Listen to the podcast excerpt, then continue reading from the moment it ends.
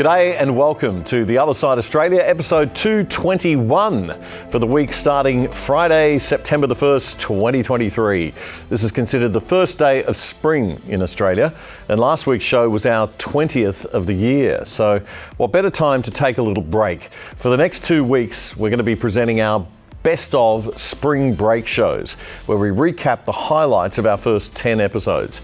And where better to begin than at the very beginning. Here's how it all started on ADH on our first show in early April. Well, it's been a while. More than a year, in fact, since our final episode of Series 1 in December 2021. We now have a new main home right here on ADH TV, Australia's leading voice. And of course, you can still follow us on Twitter or Facebook or YouTube at Other Side Oz, where you'll always find links to the show. If you're new to the show and have never seen us before, welcome. The purpose of this show is to provide you with a weekly wrap of the news in around 30 to 40 minutes every Friday that will keep you up to date and also challenge the assumptions of Australia's old media. We're different in two important ways. Firstly, we have a different worldview to what's dominant in Australian old media and politics right now. We believe in traditional classical liberal values that free people operating in a free society will usually lead to the best outcomes for everybody. That government isn't meant to be our parent or guardian. That we're meant to take responsibility and look after ourselves like adults most of the time.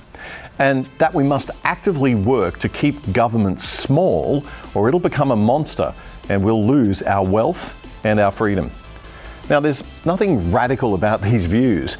It's called classical liberalism and it's been around for hundreds of years. You just don't hear a lot of it in Australia anymore. Unlike the US and UK, apart from some very brave independent media outlets like ADH, there really is no other side in Aussie media. We're here to help fix that.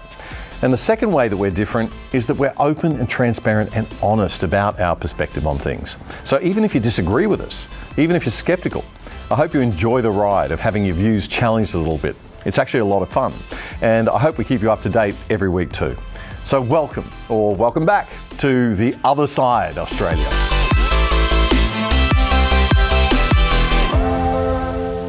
Well, the video of the week goes to Elon Musk's interview with the BBC that was conducted at Twitter headquarters in San Francisco. The BBC reporter foolishly hit the tech business genius with a naive question about hateful speech on Twitter, but then failed to provide a single example or even a coherent definition of what he thinks hate speech is. Content you don't like or, or hateful? What do you mean to describe a hateful thing? Yeah, uh, I mean, you know, just content that will solicit a, a, reaction, something that may include something that is slightly racist or slightly sexist, those kinds of those kinds of things. So you think if I'm, something is slightly sexist, it should be banned? I, no, is I'm that not, what you're saying? I'm not saying anything. I'm saying. Well, I'm just curious. I'm, I'm trying to understand what you mean by hateful con- content, and I'm asking for specific examples. Um, and if, and you just said that if something is slightly sexist, that's hateful content. Does that mean that it should be banned? Well, you've asked me. You've asked me whether my feed, whether it's got less or more. It, I'd say it's got slightly more. That's why I'm asking for examples. Can, right. you, can you name one example? I, I honestly don't use. I, I, honestly, I you don't. You can't name a single example. I'll tell you why. Because I don't actually use that for you feed anymore. Because I, I just don't particularly like it. But you said actually, a lot of people. A lot of people are quite similar. I, I, I only. Well, I only look well, at hang my, on a second. You said you've following. seen more hateful content, but you can't name a single example. Not even one. I'm not sure I've used that feed for the last three or four weeks. And I. Well, then how did you see the hateful content? content? Because I've been I've been using I've been using Twitter since you've taken it over for the last six months. Okay, so then you must have at some point seen the you for you hateful content. I'm asking for one example. Right. And you can't give a single and, one. And, and, and, I'm saying I, then I, I say so that you don't know what you're talking about. Really? Yes, because you can't give me a single example of hateful con- uh, content, not even one tweet, and yet you claimed that the hateful content was high. Well, that's a false. No, what I claimed, you just lied. What no no what I claimed was uh, there are many uh, organizations that say that that kind of information is on the rise. Many organizations, oh. Yes, many social justice organisations who've never liked Twitter, never liked Elon Musk, and most tellingly of all, never complained previously when Twitter was run by left wing interests. I mean, did this guy do any research at all before this interview? Didn't he see those Twitter execs lined up and torn to bits in the US congressional hearings two months ago? One Republican lawmaker back then really let him have it over a ban that she copped for a tweet that they didn't like. So I'll ask again Did you shadow ban my account? Yes or no? Again, not to the best of my recollection. So the answer is, Mr. Roth, yes, you did. I found out last night from Twitter staff that you suppressed my account for this tweet. It's a freaking joke about Hillary Clinton being angry that she couldn't rig her election. It's a joke. But in response, being the sinister overlords that you all are, you placed a 90 day account filter so I could not be found. You silenced members of Congress from communicating with their constituents. You, you silenced me from communicating with the American people over a freaking joke. Now, who the hell do you think that you are? Election interference? Yeah, I would say that that was taking place because of you four sitting here. The Hunter Biden laptop story was suppressed. A sitting member of Congress was suppressed. A, a, sitting president was banned from Twitter. You know, I bet that Putin is sitting in the Kremlin wishing he had as much election interfe- intervention interference as you four here today. Ouch. You go, girl. That's uh, US Congresswoman Lauren Boebert from the Colorado Republican Party. Now, let's remember the old Jack Dorsey owned Twitter took it upon itself just before the Trump Biden election in 2020 to ban the New York Post's entire Twitter feed. One of America's oldest and most widely read newspapers, simply because they broke and were reporting on the Hunter Biden laptop story. Imagine if it was Donald Trump Jr. who left his laptop in a repair shop and it had incriminating stuff on it. It was part of a wider story suppression strategy that most likely lost Trump the election. Because if people had known about the Biden story, many wouldn't have voted for the guy. And it turned out after the election that the story was true and the ban was unjustified. So it seems this BBC reporter didn't do any research at all. No, Twitter feeds aren't becoming more unpleasant if you're on the right side of the political spectrum. In fact, it's liberating to be able to hear what all people think on an issue and not just those who share the views of Californian tech executives. But apparently, whatever the cool kids in London are saying down at the pub on Friday afternoon about Twitter feeds becoming more unpleasant isn't just someone's opinion, it's gospel truth. I could have lied. What, no, no, what I claim was uh, there are many uh, organisations that say that that kind of information is on the rise. Now, whether whether it has on my Give me feed one or example. not, I mean, I, right, and Literally you can can't look at name something one. like the, the uh, Strategic Dialogue uh, Institute in the U- in the UK. They will say that. So you, they, Look, people will say all sorts of nonsense. I'm literally asking for a Right. single example, and you can't name one. right, and as, as I've already said, I don't use that feed. But let's, Well, then how let- would you know that? I don't you- think this is getting anywhere. You literally said you experienced more hateful content, and then couldn't name a single example. Right, and as I said, I That's haven't- absurd. I haven't, I haven't actually looked at that feed. Then how would you know there's few hateful content? Because I'm saying that's what I saw a few weeks ago. I can't give you an exact example. Let's move on. We have, we only have a certain amount of time. Um, Wow. Yeah. Wow. But let's move on. That gotcha attempt didn't work. It backfired on me, so we'll just we'll just move on now. At least British citizens have the right to opt out of paying for the BBC on their tax forms. It's a pity we don't have the same free choice in Australia with the ABC. That was our first story way back in April on our first episode here on ADH TV. You're watching The Other Side Australia for the weekend commencing Friday, September 1, and this is the first of our two spring break best of episodes, recapping the first 10 episodes of the show for 2023. Another really important story from that first episode was our look at the excess deaths data that was coming out here in Australia at the time. Some pretty scary stuff. The latest data for 2022 deaths in Australia is in, and the Bureau of Statistics has released the complete year's mortality data. It's important because deaths have been well higher than usual, and lots of people are keeping an eye on the numbers. The Bureau says that slightly more than 190,000 people died in 2022, which is just over 25,000 or 15.3% more than the historical average. Now, that's more excess death than at any time since World War II. The Bureau says the jump in deaths from COVID in 2022 was significantly above 2020 and 21. 10,000 deaths were recorded as being due to COVID, and 3,000 with COVID, meaning due to other causes primarily, but had COVID 19 as a contributing factor.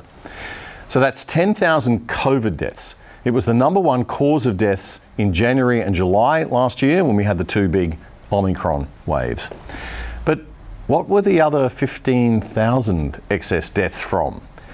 Well, there were about a thousand more heart disease deaths than usual, and there was a jump in deaths from chronic heart disease. Now, that's the kind of heart disease that isn't a sudden heart attack, but it's the result of a longer running heart condition. Now, usually acute and chronic deaths are roughly the same every year, but the Bureau of Statistics says that in 2022, chronic heart disease was 25% higher than acute heart disease.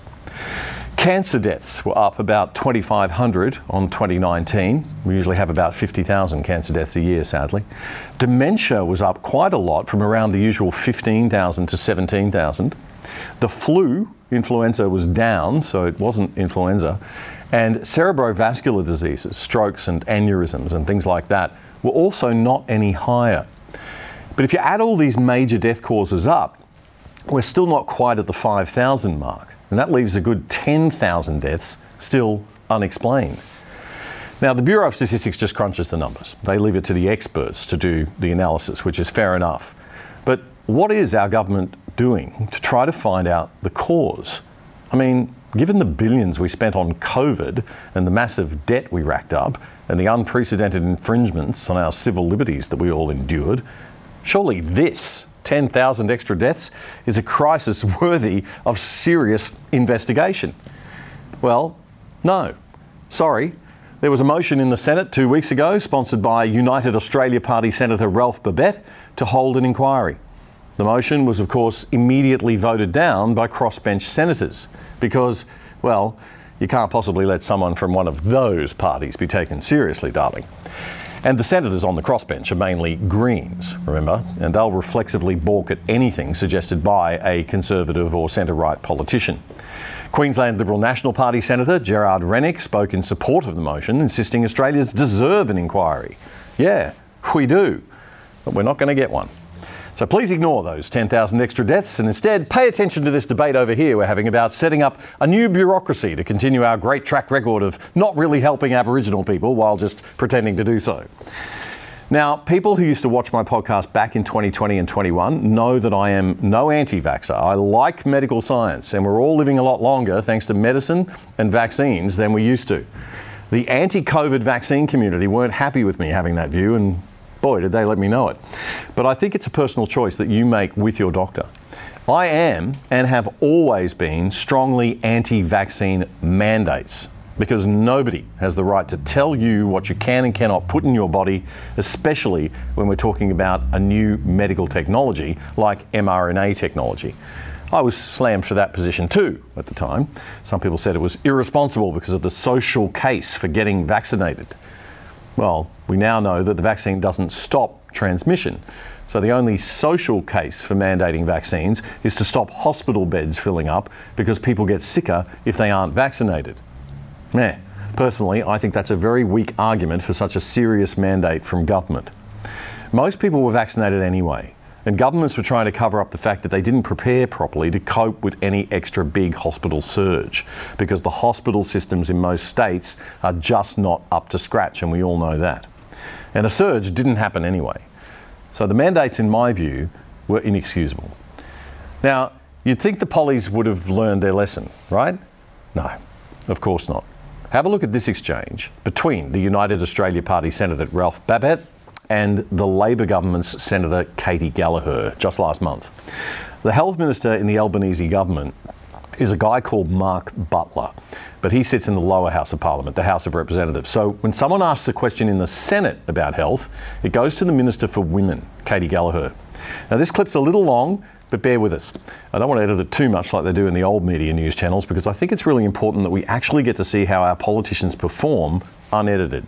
So take a look. Senator Ralph Babet from the UAP asking the question first. Minister, can you please confirm if a Department of Health has investigated this large increase in excess, in, in excess mortality? And if they have, can you advise the Senate what is causing this spike in deaths?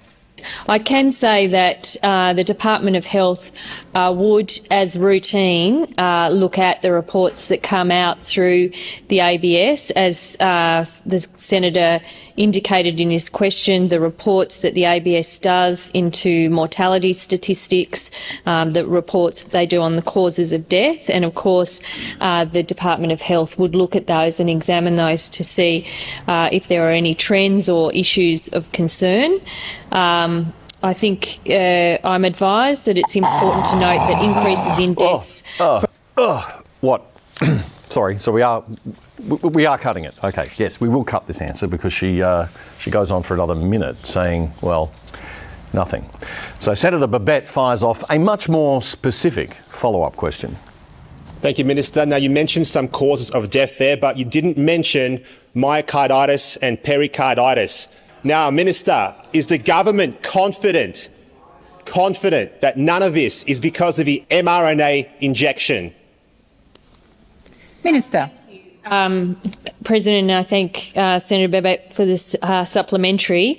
Uh, and uh, I would say that um, COVID 19 as a virus also impacts uh, the health and has those health consequences. So, pericarditis, myocarditis is also, if you have a bad case, a severe case of COVID 19, that is a, is a side effect, a consequence of that. And I would also say that uh, the data shows that for those who are unvaccinated, so haven't had a vaccine, primarily an mRNA vaccine, um, they are much more likely to end up in ICU or passing away. So those who are, are not vaccinated or not up to date with their vaccination, and for people in my age group, it's 32 times more likely to end up in hospital if you're not vaccinated. So um, the answer to the question is yes, we are confident. The, the government and the approving authorities are confident that the mRNA vaccine is safe you, and we urge people to be for answering has vaccinated. expired. Senator Babet, second supplementary. Thank you, President. Now, Minister, given that you're so confident, Order. Order. Minister, given that you're so confident that mRNA is so safe and is so effective, when is the government going to release the data to support this claim? When are you going to talk to ATAGI and tell them to give us the information? Are you going to do this, Minister? Thank you, Senator Babet. Minister. The, thank you. And I would say the safety of the vaccine is, is uh, whilst ATAGI has a role about the uh, provision of the vaccine, who should be provided the dose, the approving authority is the TGA, and they do publish adverse events. Uh, through um, quite frequent reporting. I think it's either weekly or monthly reporting of adverse events, events relating to vaccination status. I would also say that, of course, people are entitled to get advice from their health professional about whether the vaccine is safe for them and take that advice. But I would also urge people, with the fifth dose becoming available, to please remain up to date with your vaccinations. It's not just an individual decision. This is the thing. It's not just about an individual's decision and keeping yourself safe. It's keeping other people safe from these vac- from this uh, virus. She almost said from this vaccine there. Freudian slip of the century, that was. Ah, yes, it's about keeping other people safe. Uh huh. That old line still working, is it? Australian Minister for Women, Finance and the Public Service, Senator Katie Gallagher from the ACT, speaking in the Senate back in April. Got to get that fifth jab, folks. We bought hundreds of millions of doses at a cost of $8 billion. We can't waste them now, can we?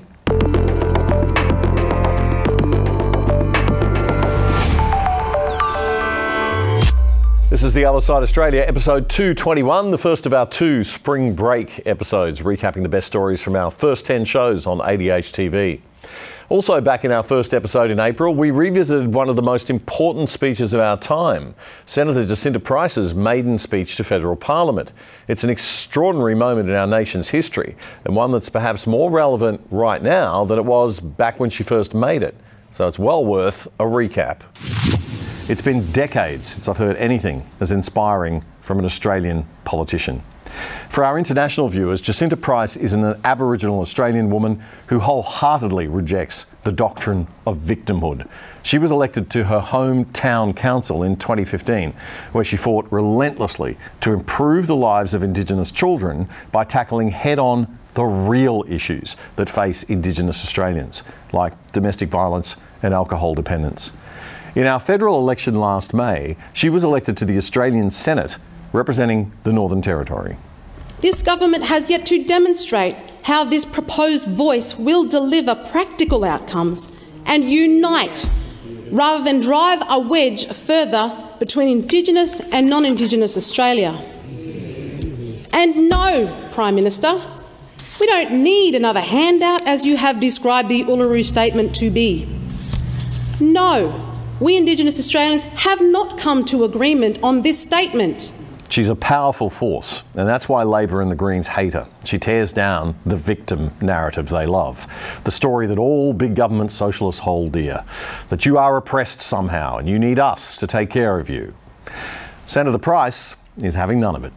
I am an empowered Warlpiri Celtic Australian woman who did not and has never needed a paternalistic government to bestow my own empowerment upon me. We've proven for decades now that we do not need a chief protector of Aborigines. I've not got here along with 10 other Indigenous voices, including my colleague, Senator for South Australia, Kerrynne Liddle, to this 47th Parliament of Australia like every other parliamentarian. Through hard work and sheer determination. That's how we got here. However, now you want to ask the Australian people to disregard our elected voices and vote yes to apply a constitutionally enshrined advisory body without any detail of what that might in fact entail. Perhaps a word of advice, since that is what you're seeking.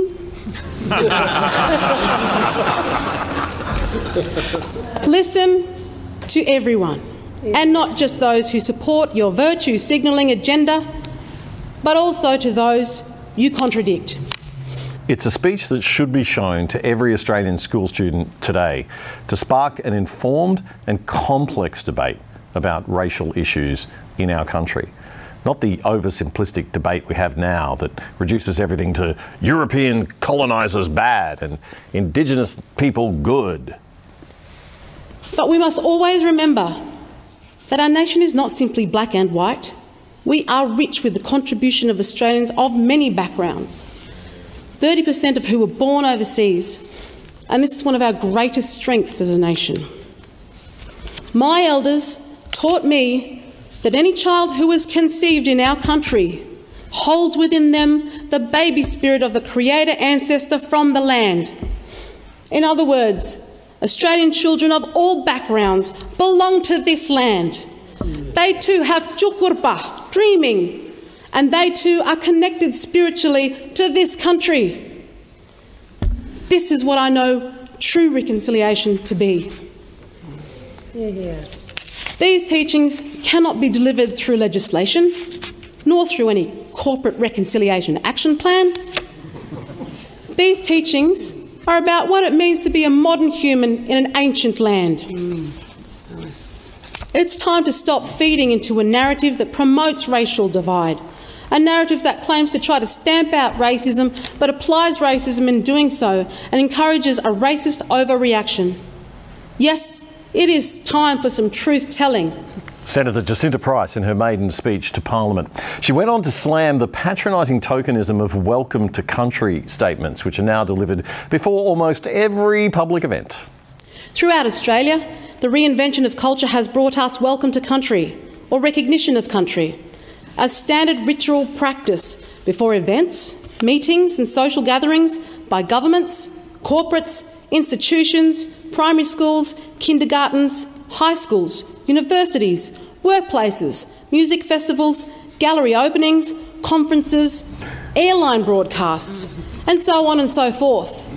I personally have had more than my fill of being symbolically recognised. A little over a year on from there, and Jacinta Price has said the Welcome to Country is designed to make non Indigenous Australians feel like this isn't their country, which is a very good way to create disunity.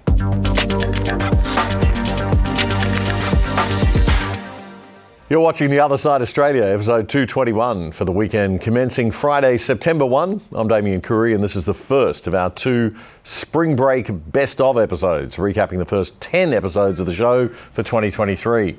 The following week, back in late April, was the week a very different kind of senator was caught behaving very badly indeed outside a Melbourne strip club. Here's how we covered that in episode 202. Well, by now, Almost everyone has seen the latest round of appalling behaviour of Senator Lydia Thorpe, the woman who was elected as a Green, resigned from the party, and now sits as an independent in the Australian Senate.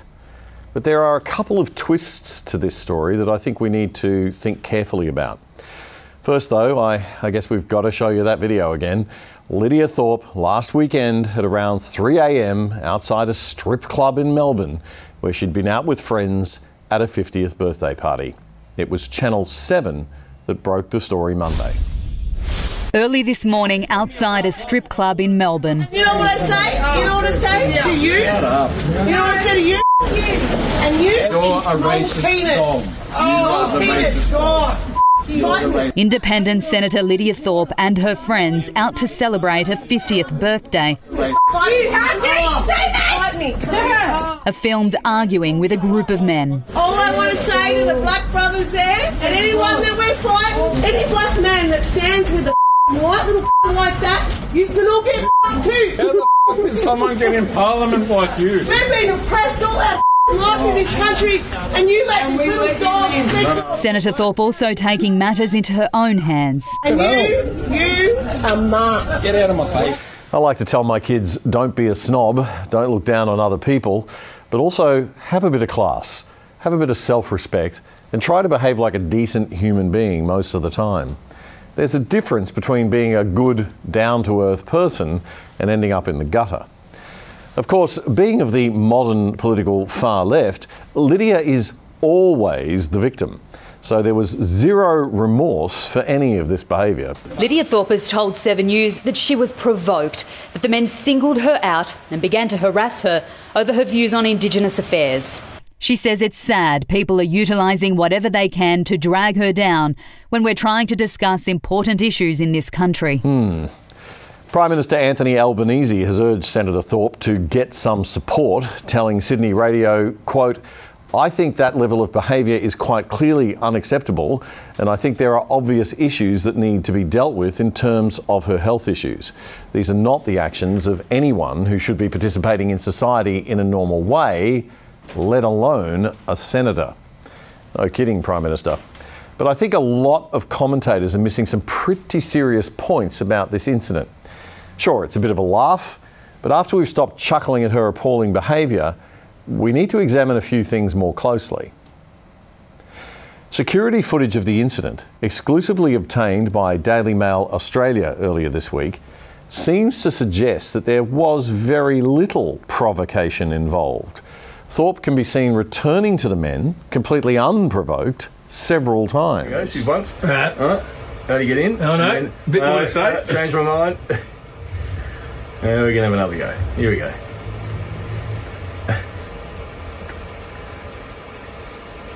Do you push him? I don't know. And Oh, another so- go, that's another go, dragging her go, off, go, number two. And then, but she's back again. and there's the finger pointing. And she was she was provoked. Yeah, yeah. These guys haven't moved off the wall. They have Yeah. not moved. These guys were extremely restrained, and I can't help but wonder what would happen on social media if this were a white male senator from the Liberal Party over about 40 years of age. I don't think he'd have a job, and there'd be cries for his resignation from everyone within two seconds flat. Mm, Is she or not? Oh no, I think she comes back and starts photographing everyone. Oh, yeah. Yeah, typical pe- uh, behaviour of a belligerent drunk. Yeah, yeah, yeah, absolutely. I'm going to show you. Sort of entitled, yeah, exactly. You don't know who I am. Mm-hmm.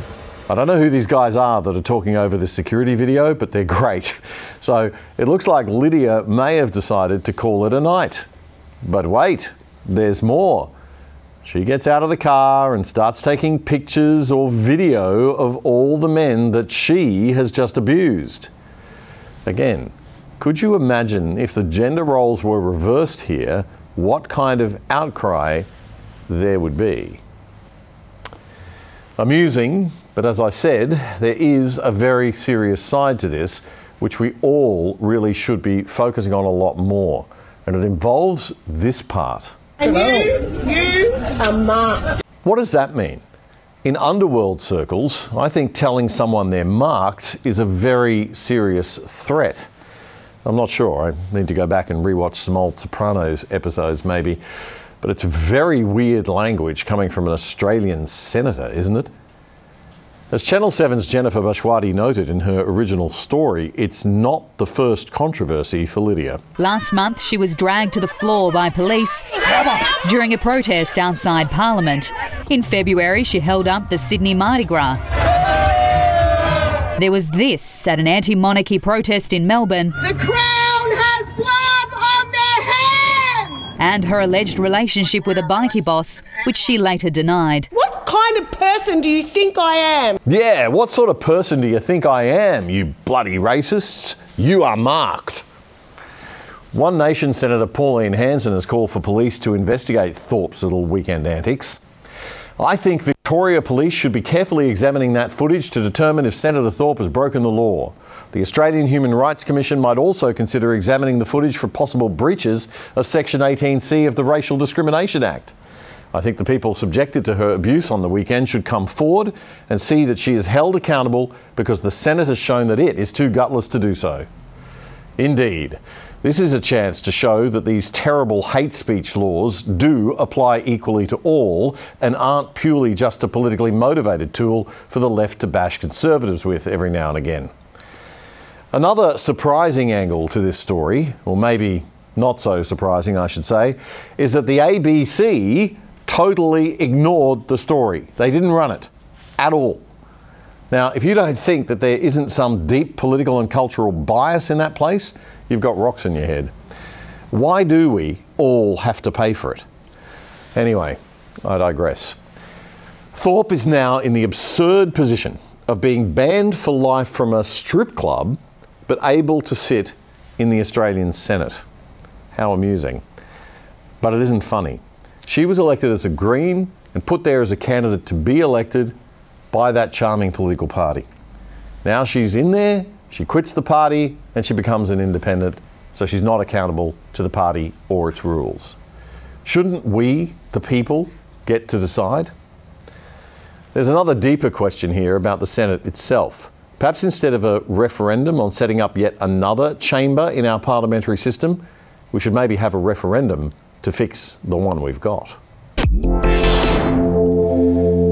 What Indigenous affairs activists perhaps don't realise is that there is a limit to the generosity of Australians of all races who don't believe that this is a racist country, who don't believe that just because their ancestors were here first, that the many descendants of Aboriginal people should have special rights and privileges, and who don't think that because Aboriginal Australians' ancestors were treated badly, that that makes them very much different from many of other Australians' ancestors from other countries.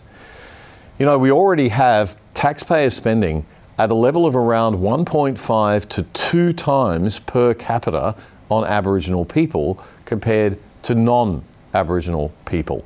A racist country doesn't do that. And as Alan Jones articulated brilliantly on this channel earlier this week, ordinary Aussies are not racists, Lydia. They're kind and good hearted and fully hopeful that the problems plaguing Aboriginal communities can be fixed. And they're willing to help and pay a little more tax for that. But they're getting just a bit sick of still being called racists.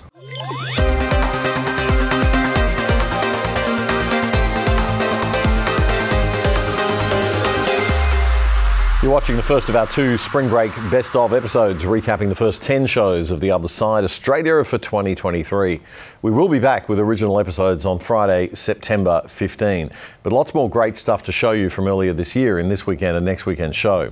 We're also going to be recapping the best of our interview shows across the next two weeks. This Tuesday night at 6 pm on ADH, we'll be replaying in full our fantastic interview with Matt Barrie. So make sure you join us for that one, the CEO of Freelancer.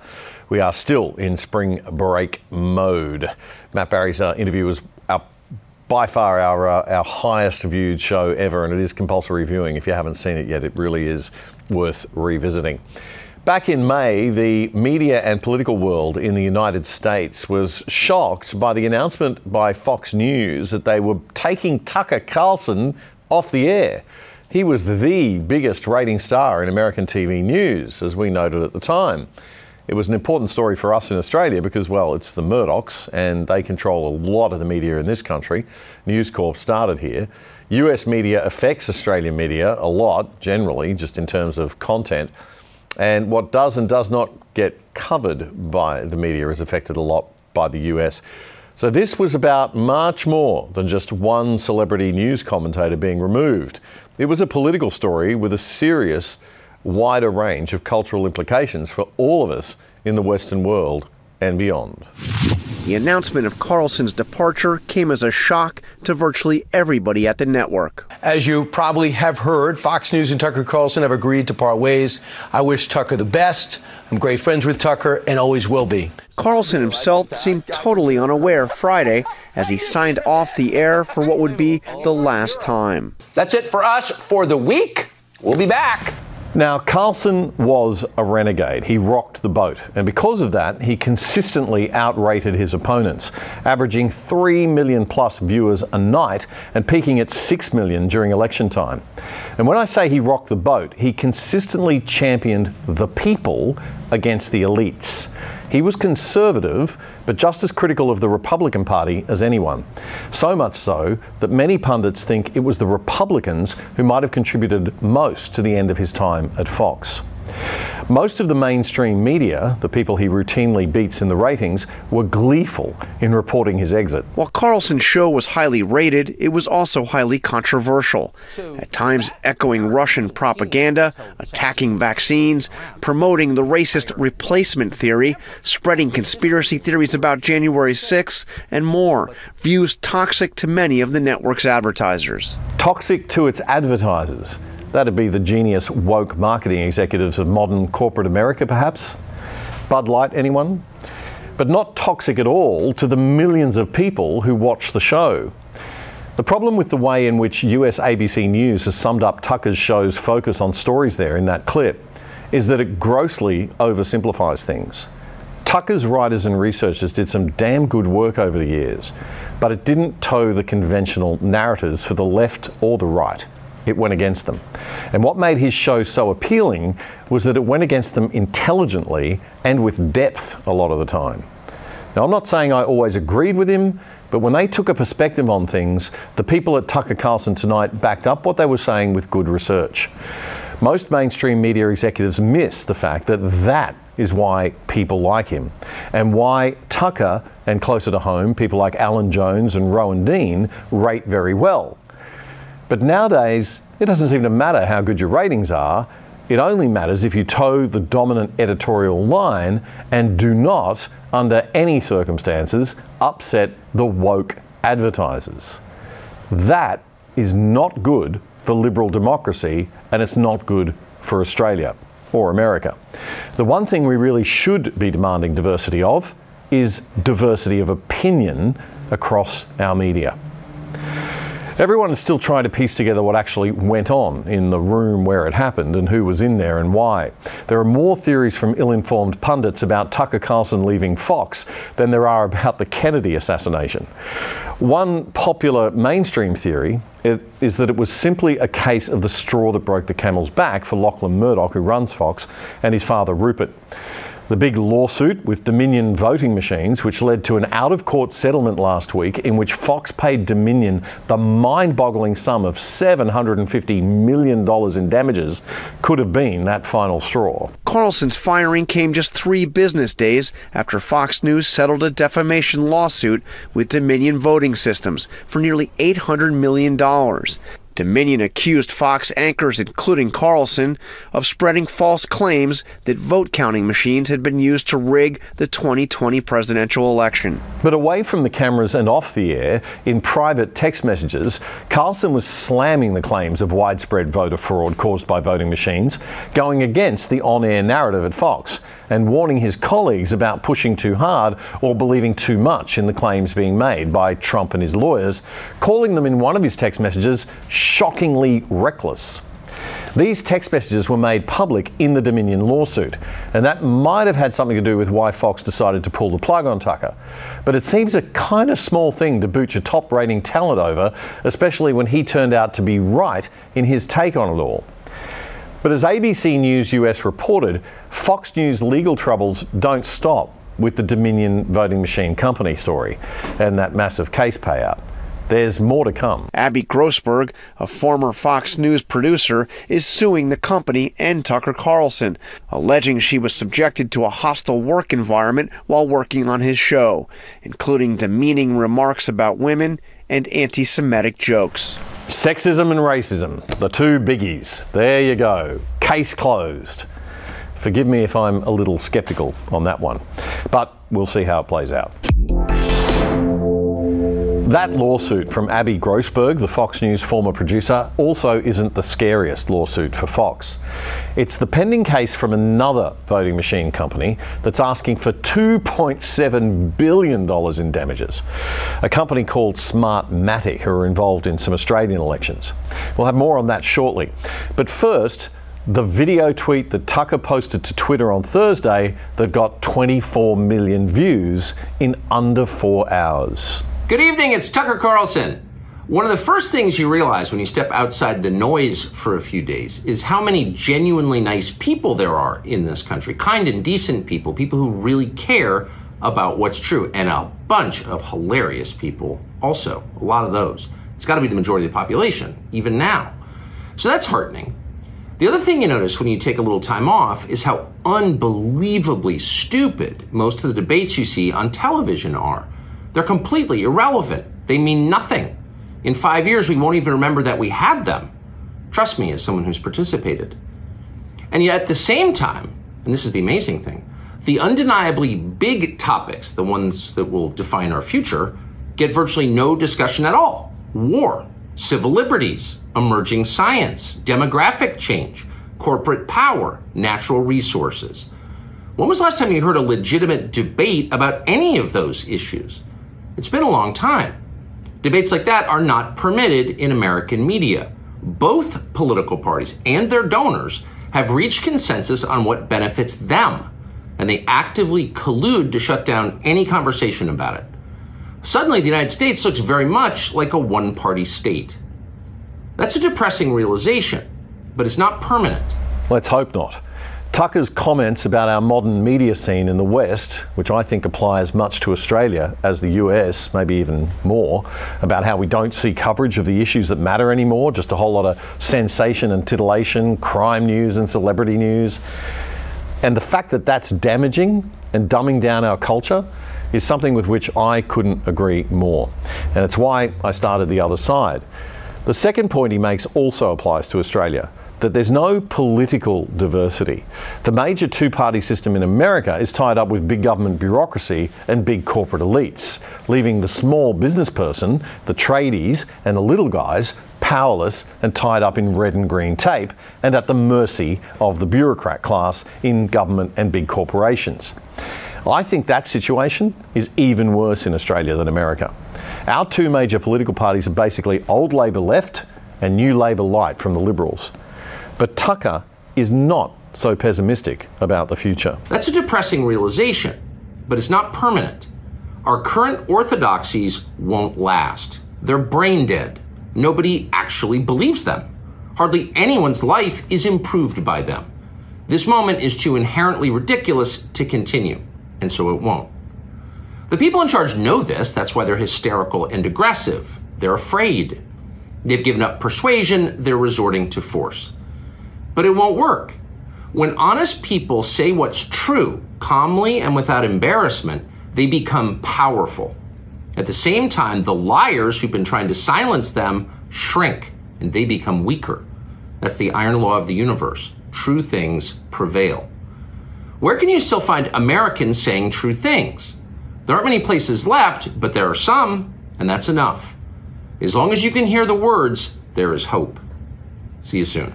He's not giving away too much there about the split with Fox or his future, mainly because he's probably gagged by his departure contract.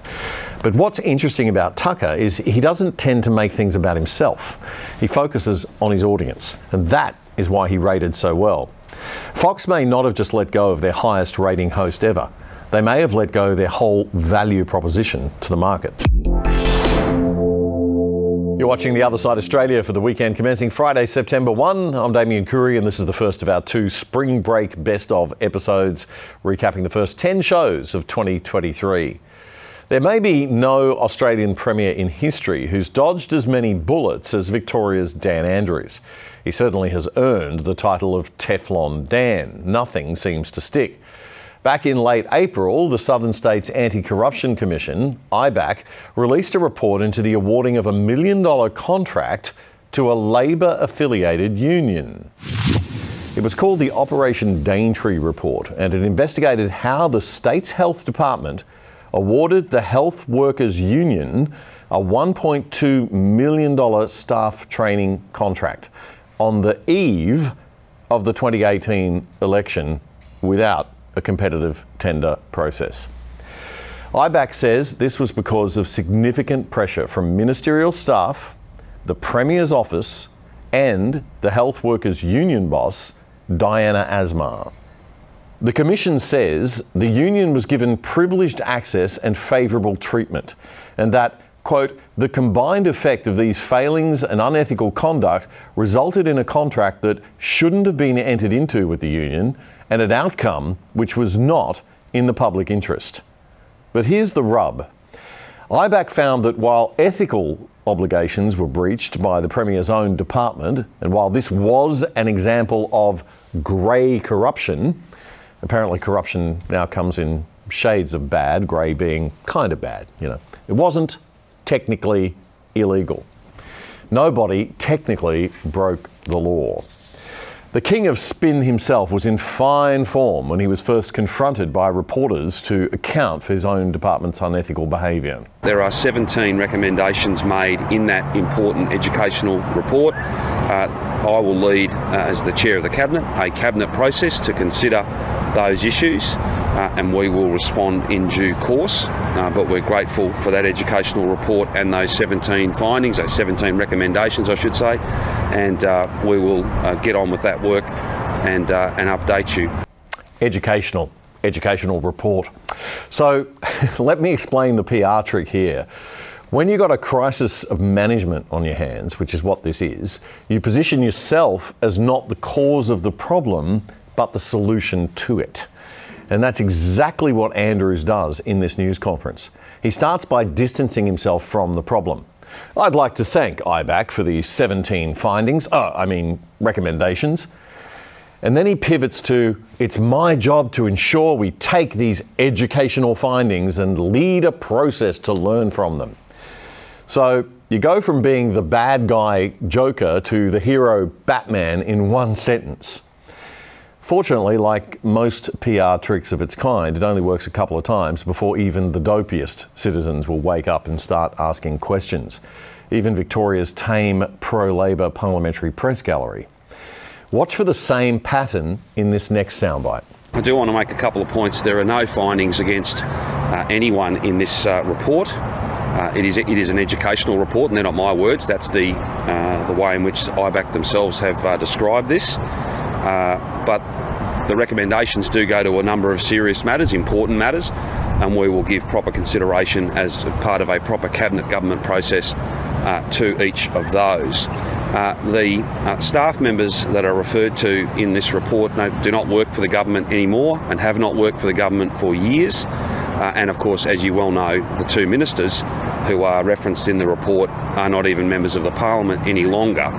So, uh, obviously, uh, I am accountable and fundamentally responsible for uh, driving a process to consider those 17 recommendations, to look at them very carefully, uh, to potentially further engage with IBAC to seek their advice, uh, and then to respond uh, once that work has been done. This matter has not been to Cabinet. It's not possible for this to go to Cabinet, and I think that uh, given the educational elements of this, uh, it's not about taking action immediately. It's not about necessarily responding to uh, calls for action and findings that have been made against anybody. There are no findings against anyone in this uh, report. Uh, I think we do have the time to get this right, and we should. And uh, I think there are also some issues in the report that are perhaps a little bit out of date. There are some things that have already happened, some processes that are live and are on foot. Uh, but again, we will do that work uh, and we'll report progress to you once that work is finished. And on and on and on it went. He's kind of good at the PR game in one way. This is the fourth known IBAC probe in which Premier Dan Andrews has been interviewed. He's Mr. His whole Mr. Reasonable shtick, the face to the public, can only cover up the extraordinary number of internal failings for so long. Teflon Dan. People keep believing that Mr. Nice Guy routine, it seems.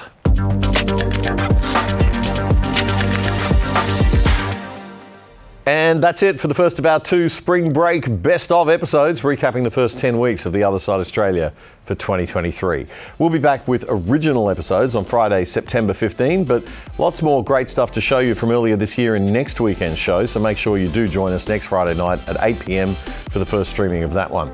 And of course, it's on demand all weekend and beyond, as always. And we're also recapping our best interview shows. This Tuesday night at 6 pm on ADH, we'll be replaying our most popular interview ever with the CEO of Freelancer.com, Matt Barrie. Matt's views on where our country is heading garnered hundreds of thousands of views, our biggest audience ever for The Other Side. If you haven't seen it, it's compulsory viewing, and if you have seen it, it's really worth revisiting. So we'll catch you then.